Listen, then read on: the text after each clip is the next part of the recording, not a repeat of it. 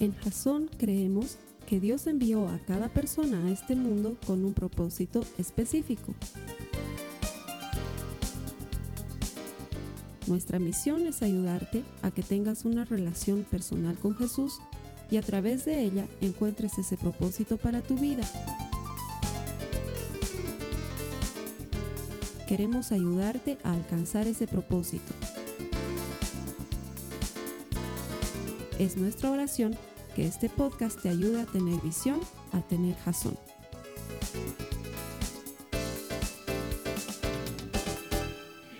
Yo tenía planificado, de hecho, el mensaje de la semana pasada probablemente Losby les haya dicho, y este es el último mensaje de la serie, no les estaba mintiendo, él no sabía que iba a haber uno más, porque yo estaba ya preparando la nueva serie, pero cuando estaba preparando la nueva serie, estaba orando y el Señor me habló y me dijo, hay una cosa que no hemos hablado, una cosa que no hemos dicho sobre dirección divina.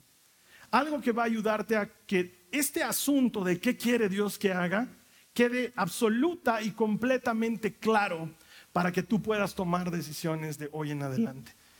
La primera semana ya hemos aprendido que las decisiones que toman que tomas hoy van a determinar quién eres mañana. Tú eres hoy las decisiones que tomaste ayer. Y hemos aprendido que a Dios no le está importando tanto lo que vas a hacer como quién eres al momento de decidir.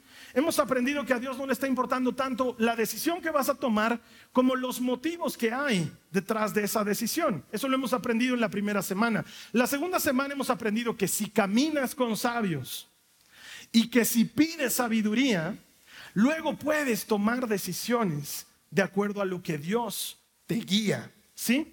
La tercera semana, y estoy muy agradecido de que mi hermano Esteban haya podido cubrirme esa semana, él nos ha enseñado un principio profundo de la palabra de Dios que se llama Deo o Numa en griego y que significa cuando Dios, cuando el Espíritu pone una carga fuerte en ti, empujándote a tomar una decisión que incluso quizás no quieras tomar. Sientes que el Señor te está empujando en cierta dirección y a lo mejor ni sientes tú el deseo de ir, pero es más fuerte lo que Dios está haciendo en ti y es importante desarrollar esta relación personal con Jesús para que comprendamos cuándo es Él que nos está empujando a hacer algo. Y la última semana, el Osby les compartía un mensaje que creo que es muy preciso para aquellos que están al borde de tomar una decisión y sienten que es magnánima. El mensaje te decía algo tan sencillo como tomar la decisión, pero no comiences en gigante, comienza en pequeño, un pasito pequeño, un siguiente pasito. Y quién sabe, esa decisión que tomes hoy y que parece muy sencilla, cuando la mires en retrospectiva años más adelante, se transforma en la mejor decisión que tomaste en tu vida. Porque el problema es que no decidir también es una decisión. Entonces mejor si decides. Pero si todavía no sientes el valor de decidir, ¿qué tal si decides algo pequeñito y tienes fe para comenzar? Para comenzar algo. Hasta ahí habíamos quedado. Pero luego el Señor me dice, hay una cosa más. Y por eso voy a compartirte este mensaje que se llama cruce de vías. Porque me imagino que alguna vez a ti te ha pasado lo que te voy a contar que me pasó. Mi papá es arquitecto y muchos años de su vida se ha dedicado a construir escuelas y hospitales en el campo y en alguna oportunidad me ha tocado viajar con él.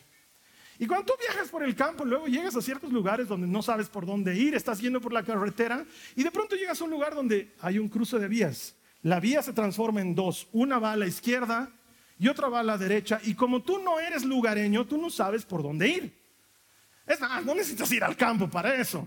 Aquí nomás te pasa, ¿no? Cuando alguien te da su dirección, viva en la meseta de Chumani y llegas y dices, y ahora voy por la derecha, voy por la izquierda, ya las cosas se han vuelto difíciles. Bueno, pues estábamos con mi papá yendo en la camioneta y llegamos a un lugar donde la, la, cosa se divide y no conocíamos y mi papá me dice, no sé por dónde es, pero por esas cosas de la vida había un lugareño en el lugar, estaba un campesino por ahí. Entonces abrimos la ventanilla y le hablamos y le decimos, Señor, ¿cómo se llega a tal pueblo?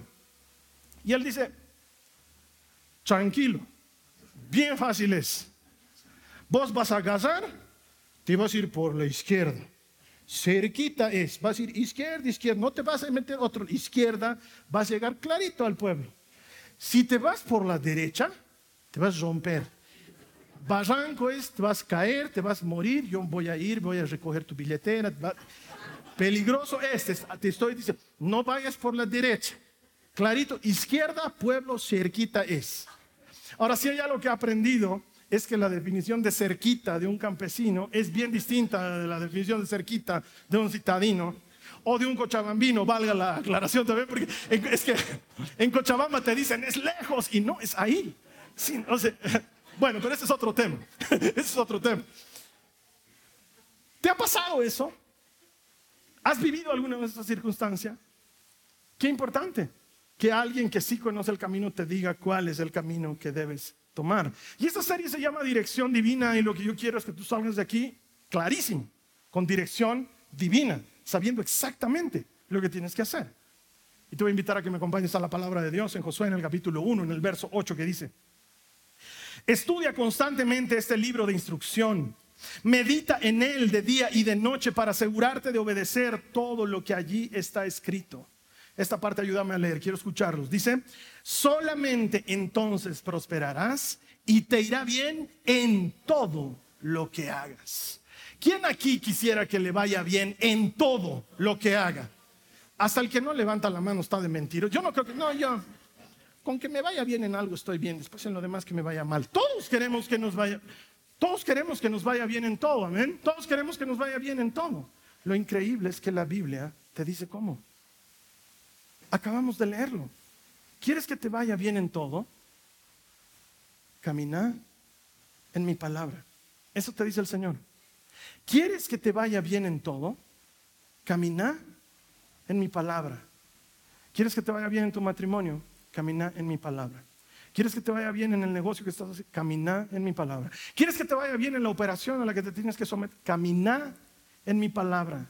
El tema no es si decides hacer esto o lo otro, sino que camines en la palabra de Dios. La dirección de Dios nunca fue un secreto. Está ahí escrita desde hace miles de años. La receta está ahí. ¿Quieres que te vaya bien? Camina en mi palabra. Es como esos videos que están de moda. Has debido ver esos videos que te dicen, ¿a qué edad te enteraste que? Y te muestran algo que tú toda tu vida has usado y según el video lo usabas mal. Como yo he visto uno de esos videos que decía, ¿a qué edad te enteraste que has estado pelando mal las mandarinas?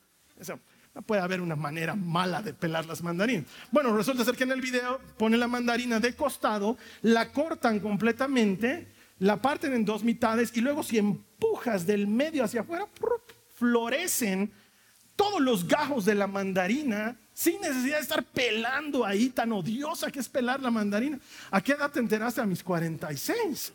¿A qué edad te enteraste que para que te vaya bien en todo, tienes que caminar en la palabra de Dios?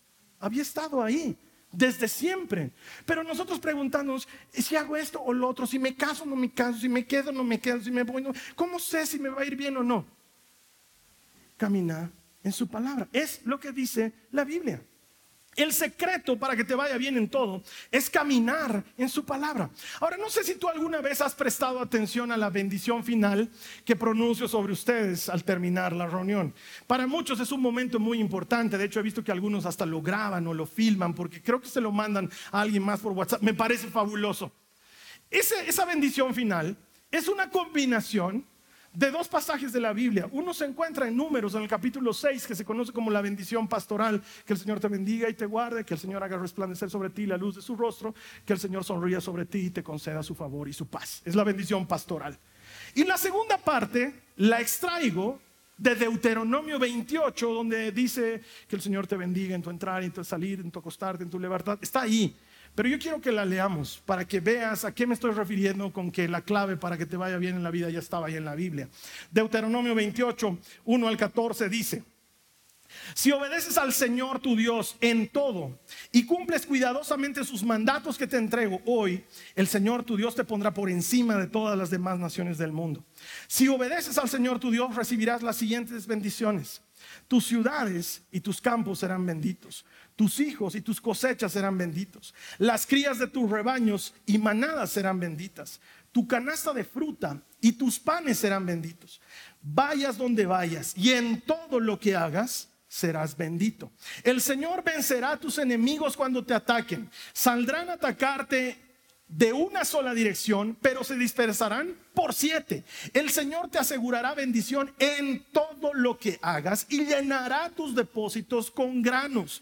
El Señor tu Dios te bendecirá en la tierra que te da si obedeces los mandatos del Señor tu Dios y andas en sus caminos. El Señor te confirmará como su pueblo santo, tal como juró que haría. Entonces, todas las naciones del mundo verán que eres el pueblo elegido por el Señor y quedarán asombradas ante ti. El Señor te dará prosperidad en la tierra que les juró a tus antepasados que te daría. Te bendecirá con muchos hijos, gran cantidad de animales y cosechas abundantes. El Señor enviará lluvias en el tiempo oportuno desde su inagotable tesoro en los cielos y bendecirá todo tu trabajo. Tú prestarás a muchas naciones, pero jamás tendrás necesidad de pedirles prestado. Si escuchas los mandatos del Señor tu Dios, porque te los entrego hoy para que los obedezcas cuidadosamente, el Señor te pondrá a la cabeza y no en la cola. Siempre estarás por encima y nunca por debajo. No te apartes de ninguno de los mandatos que te entrego hoy, ni sigas a otros dioses, ni les rindas culto. ¿Cuántos dicen amén a esa avalancha de promesas? Es una avalancha de promesas. Te va a ir bien en todo. Te vas a pedir salteña, te va a llegar con aceituna. A mí me gusta la aceituna, van a disculpar. todo lo que, todo lo que te, vas a pedir tu carne va a llegar término medio. Vas a ir al estadio, va a ganar tu equipo. O sea, todo, en todo. Pero tiene una condición. Caminar en mi palabra. Si, si escuchas mi palabra, la haces tuya y la cumples, entonces te voy a bendecir. Porque sabes que ya hay antecedentes de que no pasa así. Adán, ¿qué has hecho? Le dice el Señor. La mujer que me has dado, fallada. Invita frutas que no hay que comer. Yo no quería. Bien difícil es decirle no a tu mujer. Es que vos no tienes esposo, no sabes lo que es eso. ¿Qué le dice el Señor? Por cuanto escuchaste la voz de tu mujer, en lugar de mi voz, maldita será la tierra en la que trabajas. Ah, es que no nos gusta escuchar esa parte, pero está en la Biblia. Años más adelante, el rey Saúl tenía que esperar a Samuel para hacer una ofrenda, pero la gente lo presionaba. Y al final Samuel dice, eh, perdón, Saúl dice, ah, ya haremos la ofrenda y hace la ofrenda. Llega Samuel y le dice, ¿de dónde has sacado animales para la ofrenda? ¿Por qué has hecho la ofrenda? Te dije que no tenías que traerte nada de recompensa de la batalla. ¿Por qué has hecho esto? Es que el pueblo me estaba presionando, al pueblo le pareció que eran buenos los animales, los hemos traído para el Señor tu Dios. ¿Y qué le dice Samuel? Por cuanto escuchaste la voz del pueblo, en lugar de escuchar mi voz, el Señor te ha rechazado. Es que ya estaba ahí en la Biblia. ¿Quieres que te vaya bien? Hazme caso. Hubo un hombre, Abraham, a quien Dios le dijo, me tienes que sacrificar a tu hijo. A Abraham eso le sonó raro, pero no por lo que a ti y a mí nos suena raro y quiero que lo entiendas. En esa época era muy normal que los dioses falsos hagan que la gente le sacrifique a sus hijos. De hecho, uno de los mandamientos de la ley de Dios es no sacrifiques a tus hijos. Era muy normal. Entonces, Abraham estaba acostumbrado a escuchar cosas así. Lo que no estaba acostumbrado es que Dios, que es diferente, le diga eso. Y sin embargo, decide hacerle caso. Y lleva al niño y lleva leños y lleva un cuchillo y lo amarra a una piedra y está a punto de clavarlo y un ángel detiene su mano y le dice, por cuanto escuchaste mi voz y me hiciste caso, yo te bendeciré. Ya estaba ahí, hace siglos atrás, escrito como la clave para la dirección divina. Escúchame y hazme caso. Escucha mi palabra y haz lo que dice mi palabra. El tema, hermanos, es que Deuteronomio 28, de donde saco la bendición para el final, es una moneda de dos caras. Porque de un lado está lo que acabo de leerte, pero del otro lado está la parte que muchos no quieren que se lea. Deuteronomio 28, 15 al 19 dice, pero si, te niegas a escuchar al Señor tu Dios y no obedeces los mandatos y los decretos que te entrego hoy, caerán sobre ti las siguientes maldiciones y te abrumarán. Tus ciudades y tus campos serán malditos. Tus canastas y tus paneras serán malditas. Tus hijos y tus cosechas serán malditos. Las crías de tus rebaños y tus manadas serán malditas. Vayas donde vayas y en todo lo que hagas serás maldito. Y así continúa Deuteronomio 28 con maldición, maldición, maldición. Y yo me acuerdo, has debido escuchar en el mensaje en la semana pasada, el Osby decía, cuando yo iba a los compartimientos bíblicos, llegaba lleno de preguntas para preguntarle cosas al Carlos A. Y una de las cosas que me preguntó fue esta: me dijo, ¿por qué Deuteronomio 28 comienza tan lindo, con tanta bendición? Y luego Dios viene y te amenaza. Te dice, ah, claro, no me vas a seguir. Entonces ahora vas a ver. No quieres estar de mi lado, ahora te voy a romper. Si estás de mi lado, todo bien. Pero si no estás de mi lado, has muerto infeliz. Pero la Biblia no está diciendo eso. Te quiero llevar al ejemplo del principio. Cruce de vías, lugareño en el, en el lugar. ¿Por dónde tengo que ir al pueblo? Métete izquierda, cerquita es, vas a llegar. Métete derecha, vas a romper, te vas a morir, barranco es, tu relojito amarillo te va a quitar. ¿Eso es una amenaza? No, es la descripción de alguien que conoce el camino y que sabe lo que hay en ese camino. Dios no te está amenazando. Él no te está diciendo, si estás de mi lado, te conviene, pero si estás en mi contra, has muerto. No te está diciendo eso. Él te está diciendo, si caminas por el camino de la obediencia, siempre vas a cosechar bendición. Pero si caminas por el camino de la desobediencia, siempre, siempre vas a cosechar maldición. No es una amenaza, es así el camino. Y Él te está teniendo la bondad de decirte lo que pasa en el camino para que tú puedas decidir bien a tiempo. Porque la clave está en caminar en su palabra, porque la consecuencia para la desobediencia siempre va a ser maldición. Pero la consecuencia de la obediencia siempre va a ser bendición y ya te lo está diciendo antes de que decidas. No es tan importante lo que decides como que le hagas caso en todo y entonces lo que decidas te va a ir bien. ¿Por qué? Porque le estás haciendo caso en todo. Entonces, hermana, hermano, no te canses de hacer las cosas bien. No te canses de caminar en su palabra. No te canses de hacer las cosas a la manera de Dios, porque Gálatas nos dice que si no nos cansamos de hacer el bien a su tiempo, vamos a cosechar un buen fruto. Y es que a veces no vemos el buen fruto porque todavía estamos en la pelea, pero si no te das por vencido en hacer lo que Dios dice, vas a cosechar algo bueno. Pero como yo quiero que nos vayamos de aquí con las cosas absoluta y completamente claras, te quiero aclarar qué significa caminar en su palabra. Porque tal vez alguien luego sale de aquí y ha dicho, Carlos Alberto, que hay que caminar en su palabra. Esto debe ser también caminar en su palabra, entonces haré no más. Quiero ser bien claro y que salgamos con las cosas muy nítidas. Podemos comenzar por lo obvio lo obvio de caminar en su palabra. Leer su palabra. Es obvio. Ni siquiera voy a profundizar. Lo obvio de caminar en su palabra. Hablar con Él, orar. Es obvio. No puedes hacerle caso a alguien a quien ni escuchas. ¿sí? Lo obvio de caminar en su palabra. Congregarte, venir a la iglesia. Eso es obvio. Y bajo esa perspectiva, todos estaríamos caminando en su palabra. Pero la Biblia sube un poco más la vara Caminar en su palabra lo pone un poco más arriba. Mira lo que dice Colosenses en el capítulo 3, los versos 5 al 9. Así que hagan morir las cosas pecaminosas y terrenales que acechan dentro de ustedes. No tengan nada que ver con la inmoralidad sexual, la impureza, las bajas pasiones y los malos deseos. No sean avaros, pues las personas avaras son idólatras porque adoran las cosas de este mundo. A causa de esos pecados viene la furia de Dios Ustedes solían hacer esas cosas cuando su vida aún formaba parte de este mundo, pero ahora es el momento de eliminar el enojo, la furia, el comportamiento malicioso, la calumnia y el lenguaje sucio.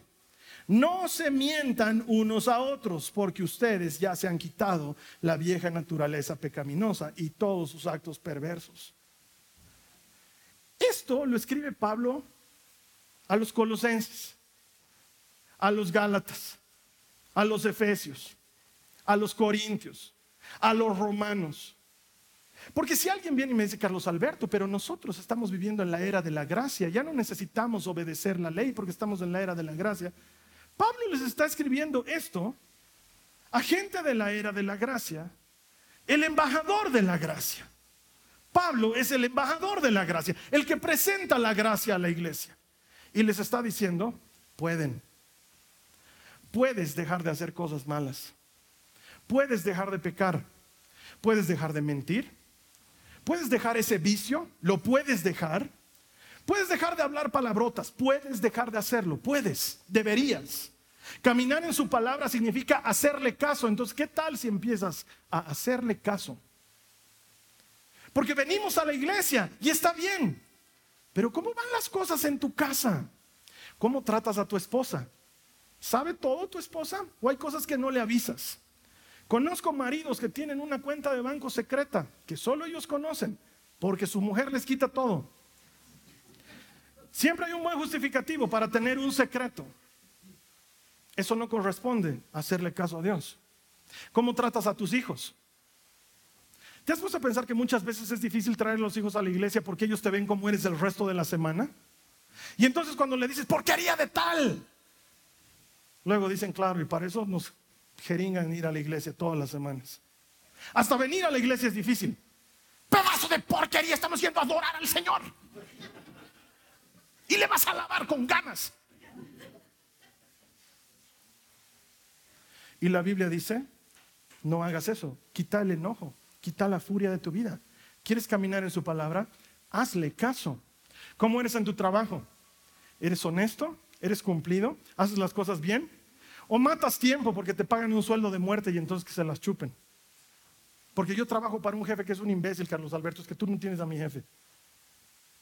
Y con eso queremos justificar que estemos haciendo mal nuestro trabajo cuando la Biblia dice que para Dios trabajamos, que a Él le servimos. Entonces la Biblia te sube en la vara y te dice que des testimonio de Jesucristo, que seas un testimonio vivo delante de la gente, que la gente vea tu vida y diga, yo quiero ser como esa persona. Y eso se logra caminando en su palabra. Entonces, mis hermanos, quiero ser absolutamente claro. La diferencia entre una persona que no ha conocido a Cristo y una persona que ha conocido a Cristo en relación al pecado es que la persona que no ha conocido a Cristo no tiene manera de salir de su jaula porque no ha recibido libertad. Pero la persona que ha conocido a Cristo puede seguir en la jaula. La diferencia es que la puerta está abierta y el candado ha sido roto. Que esa persona puede salir cuando quiera. Entonces, tú puedes elegir no pecar. Puedes elegir ser gentil con tu familia. Puedes elegir ser honesto en tu trabajo. Puedes elegir no hablar palabrotas. ¿Por qué? Porque Cristo ya venció al pecado. Rompió el candado de tu celda y abrió la puerta. Y alguien aquí es libre. Alguien aquí es libre. Y todo aquel a quien el Hijo hiciera libre, libre es en verdad. Entonces, ¿qué es caminar en su palabra? No solo lo obvio, no solo leer, no solo orar, no solo congregarte que se te note que eres cristiano. Eso es caminar en su palabra. Quizás alguien me diga, Carlos Alberto, me estás hablando de religiosidad.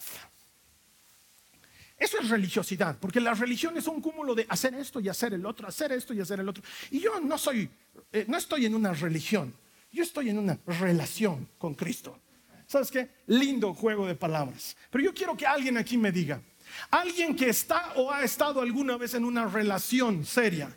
¿Cuándo hay una relación sin límites?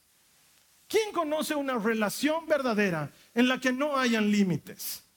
Bueno, pues te cuento que la relación con Cristo tiene un límite, se llama hazme caso, camina en mi palabra.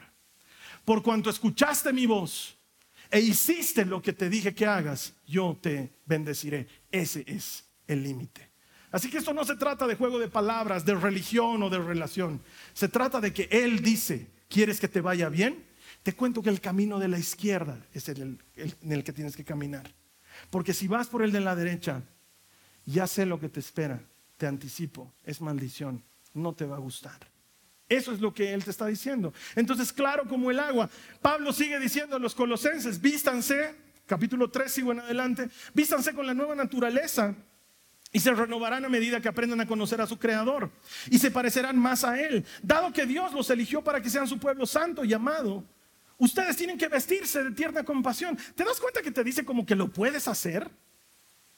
Vestite de bondad, humildad, gentileza y paciencia. Sean comprensivos con las faltas de los demás y perdonen a todos los que los ofendan. Pero nos damos el lujo de pelearnos con nuestro esposo nuestra esposa y dejarnos de hablar tres semanas.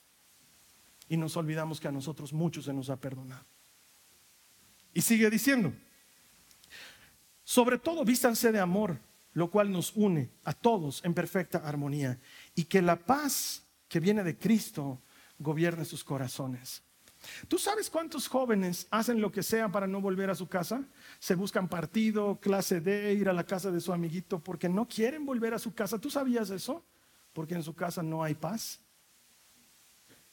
Porque llegar a su casa es un campo de batalla. Y prefieren hacer lo que sea con tal de no estar en casa. Pero la mamá, el papá estuvo el domingo en la iglesia cantando, haciendo lo obvio, lo básico. Pablo sigue diciendo, pues como miembros de un mismo cuerpo ustedes están llamados a vivir en paz. Y sean siempre agradecidos. Pero viene el hermano que me dice, ya estoy cansado de mi trabajo. Pero tanto hemos orado por ese trabajo, sí, pero cansado estoy, hermano. Es más, tengo una hermana, no voy a decir su nombre, a quien el Señor la ha librado de todos sus problemas y de todos sus temores. Y en cuanto la ha librado, ha venido a llorar. ¿De qué estás llorando, hermana? No sé, sigo mal. Entonces oraremos para que el Señor te devuelva todos tus temores y todas tus angustias, para que llores con motivo. La Biblia dice, sean agradecidos. Que el mensaje de Cristo con toda su riqueza llene sus vidas. Enséñense, aconsejense unos a otros con toda sabiduría la que Él da. Canten salmos de himnos y canciones espirituales a Dios con un corazón agradecido. Y ya entra lo obvio. Esto es congregantes, ven a la iglesia. Y todo lo que hagan o digan, háganlo como representantes del Señor Jesús y den gracias a Dios Padre por medio de Él. ¿Está claro lo que es caminar en su palabra? Mira hermano, hermana, ¿sabes qué? En Jasón estamos haciendo todo lo que está a nuestro alcance para que tú tengas alguna manera de caminar en su palabra. Todo. Todos los días en esta iglesia hay una actividad para que tú puedas aprender a caminar en la palabra de Dios. Todos los días. Comenzando por nuestros grupos homogéneos y nuestros compartimientos bíblicos, pasando por alfa y continuando en todas las cosas que hemos preparado aquí en la iglesia. Todo lo que tenemos. Eh, se llaman grupos homogéneos porque son o de mujeres, o son de hombres, o son de jóvenes. Los compartimientos bíblicos, hay uno cada día. ¿Cuántas personas hay aquí? ¿Cuántos están en un compartimiento? ¿Los avergüenzo? Les pido que levanten la mano los que no están en un compartimiento bíblico. Luego no puedes decir que la iglesia no está haciendo lo suyo para que tú camines en su palabra, porque la iglesia está haciendo lo suyo para que tú camines en su palabra. Se está esforzando para darte los recursos para que tú aprendas a conocer de Dios y a caminar con Él. Es lo que está haciendo la iglesia. Hacemos lo de los jóvenes. Nos estamos esforzando. Acabo de mostrarte un plan de un año para que esto funcione. ¿Quieres que te cuente qué ha pasado en mi vacación? El sábado que no he venido a Barak. Solemos tener entre 20 jóvenes más o menos. ¿Sabes cuántos teníamos ese día? Cuatro. Cuatro. ¿Por qué? ¿Qué más tenemos que hacer para que traigas a tus hijos a la iglesia? Ah, es que el Carlos Alberto no iba a estar ese día. Por mí vienen a la iglesia. No, es que justo ese día tenía partido y era el cumpleaños de la fulana y mi zapatito me aprieta y me mide este mes de calor. ¿Qué más tenemos que hacer, hermanos? Hemos abierto alfa. Te hemos hablado semanas. Estamos creando este sistema de discipulado para que los que no conocen a Cristo, los que tienen dudas, los que quieren reafirmar su fe, se anoten en alfa. ¿Te has anotado en alfa? ¿Doy los nombres? ¿Qué más tenemos que hacer? No sé si entiendes a qué quiero llegar. La Biblia dice que si quieres que te vaya bien en todo, camines en su palabra. La iglesia está haciendo todo lo que está a su alcance para que camines en su palabra. Y tú no quieres caminar en su palabra. Y luego vienes a decir, me caso o no me caso, me voy a vivir a Santa Cruz, no me voy a vivir a Santa Cruz. Carlos Alberto, ¿a quién debo amar? ¿A Estela o a Elena?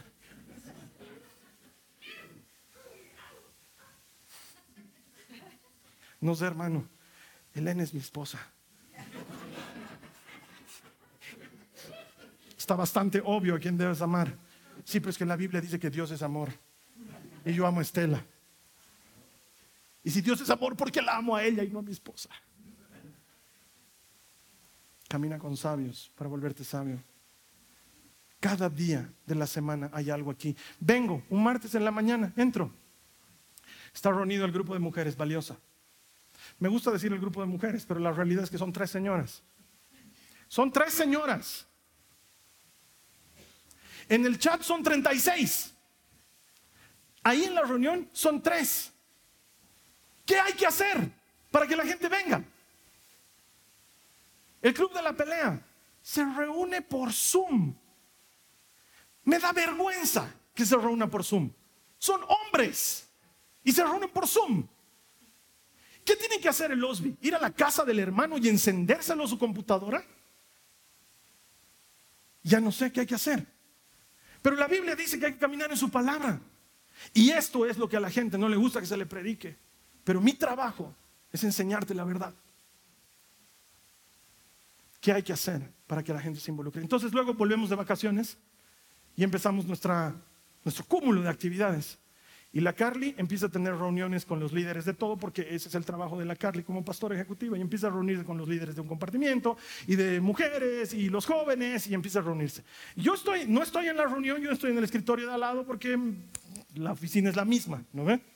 Entonces estoy escuchando ahí de soslayo lo que están hablando, y rescato una frase en común de todos los líderes de algún grupo aquí. Dicen esto, ¿por qué hay que arrear tanto a la gente? cansa, Carlos Alberto, todas las semanas llamar, todas las semanas estar en el WhatsApp, vengan, no se falten, por favor, vengan. Cansa arrear. ¿Por qué hay que arrear tanto a la gente? Y yo digo, ¿qué más hay que hacer? ¿Qué más hay que hacer? Y saben qué, los entiendo. Hemos hecho una serie entera de prédicas, cuatro semanas, si no ha sido más, para enseñarle a la gente que la reunión es a las once. Siete, ocho están a las once. ¿Por qué? ¿Por qué? Pero quieres que en todo te vaya bien. Pero hay una condición. Hazle caso en lo que Él dice. Entonces creo que estoy dejando absolutamente claro lo que es caminar en su palabra. Y si caminas en su palabra, te va a ir bien en todo. Y ahí alguien debería decir, amén. Pero es que sabes que tienes que caminar en su palabra. Pero si caminas en su palabra, te va a ir bien en todo. Carlos Alberto, entonces tú me estás hablando de una vida sin dificultades, libre de problemas? Nunca.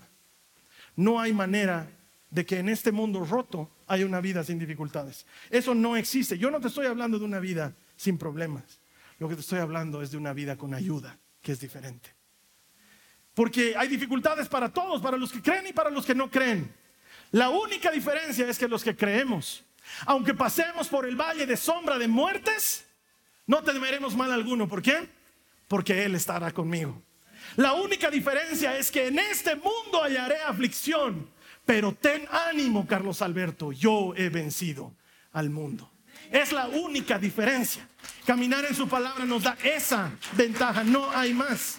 ¿Quieres decidir bien? Camina en su palabra. Si decides obedecerle y hacer caso, vas a hallar aflicción, pero Él te va a ayudar. Si decides obedecerle y hacer caso, vas a caminar alguna vez por el valle de sombra de muertes, pero Él va a estar contigo. Esa es la diferencia. Y alguien me va a decir, pero ¿y si decido mal? ¿Y si meto la pata? Y a veces uno decide mal. A veces uno acepta el trabajo incorrecto. A veces uno se va a vivir a una ciudad donde no debe irse a vivir. A veces uno hace algo que no tenía que hacer. Pero ya lo hemos aprendido. Si tienes al Señor como número uno, si no confías en tu entendimiento, sino que te apoyas en Él y lo reconoces en todos tus caminos, Él enderezará tus sendas. ¿Cuántos de nosotros hemos visto decisiones mal tomadas que Dios luego ha transformado en algo bueno? Por ponerlo en su lugar. No tengas miedo de decidir, ten miedo de no hacerle caso. No tengas miedo de tomar una decisión, ten miedo de no ponerlo en el primer lugar. Pero Carlos Alberto, para mí todavía no está claro. ¿Me voy al campo o a la ciudad? ¿Qué quiere el Señor? ¿Campo o ciudad? La Biblia te dice clarito, te bendeciré en el campo y en la ciudad. Ahora yo te pregunto, ¿eres omnipresente? ¿Puedes estar en el campo y en la ciudad al mismo tiempo? Entonces lo que el Señor te está diciendo es otra cosa. Este está diciendo, no importa si eliges campo o ciudad, si me haces caso, te voy a bendecir. Te vas al campo, te voy a bendecir. Te vas a la ciudad, te voy a bendecir. Pides hamburguesa, te voy a bendecir. Pides pizza, te voy a bendecir. Elegí tú lo que quieres comer. No me estés preguntando qué, qué vas a comer. Tú elegí, pero hazme caso. Ponme en el primer lugar. Y entonces lo que decidas, no importa, yo te voy a bendecir. Pero si no me haces caso, no esperes que te bendiga. No es una amenaza. El camino de la desobediencia siempre trae maldición. Y entonces se me, se me, ocurrió cerrar el mensaje con algo bonito que me pasó con mi dentista favorito de la vida, que se llama Mario, el doctor Mario. Es mi favorito por muchas razones, pero hay una en especial. Mientras está curando, te predica. Entonces, ¿por qué? Porque eres, estás cautivo ahí. Estás anestesiado con la boca. No, no puedes hacer nada. Y Él te predica. Y un día, mientras me está curando, me predica y me dice, qué hermoso es el Señor, me dice. Pone delante de ti la vida y la muerte, pero es tan amado, porque así son sus palabras de Él, es tan amado que te dice, escoge la vida. O sea, hasta la respuesta te da. Y entonces lo busco en la palabra. Y dice lo siguiente, Deuteronomio 30, 19. Hoy pongo al cielo y a la tierra por testigos contra ti. De que te he dado a elegir entre la vida y la muerte, entre la bendición y la maldición. Elige pues la vida para que vivan tú y tus descendientes. Te da la respuesta me deja esa sensación de cuando era chango y daba exámenes en la universidad. Y llegas a la pregunta 6 y no la sabes. Y empiezas a clamar por ayuda. Pepe, Pepe. Te mira. ¿Qué? La 6. La 6. No sé. Miras atrás.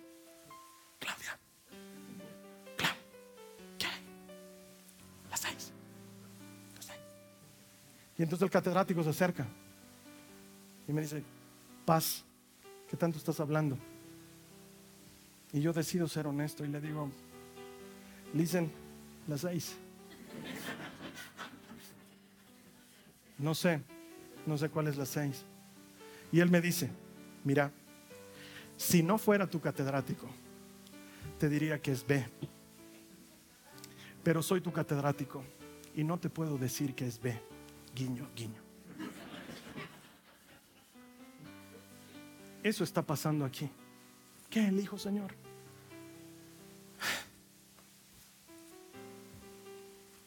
Si no fuera tu Dios, te diría que elijas la vida. Pero soy tu Dios y te amo. Elegí la vida. Guiño, guiño. Elegí la vida. ¿Para qué vas a elegir la muerte? Lo demás que elijas ya no importa.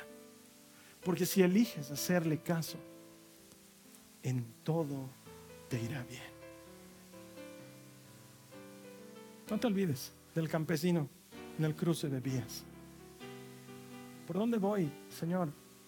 ¿Usted conoce este lugar? Izquierda, derecha, ¿cómo llego al pueblo? Joven, izquierda, métele cerquita es. Vas a llegar al pueblo. Si vas derecha, barranco es, te vas a matar. Tu billetera te de quitar. Hartos se matan ahí.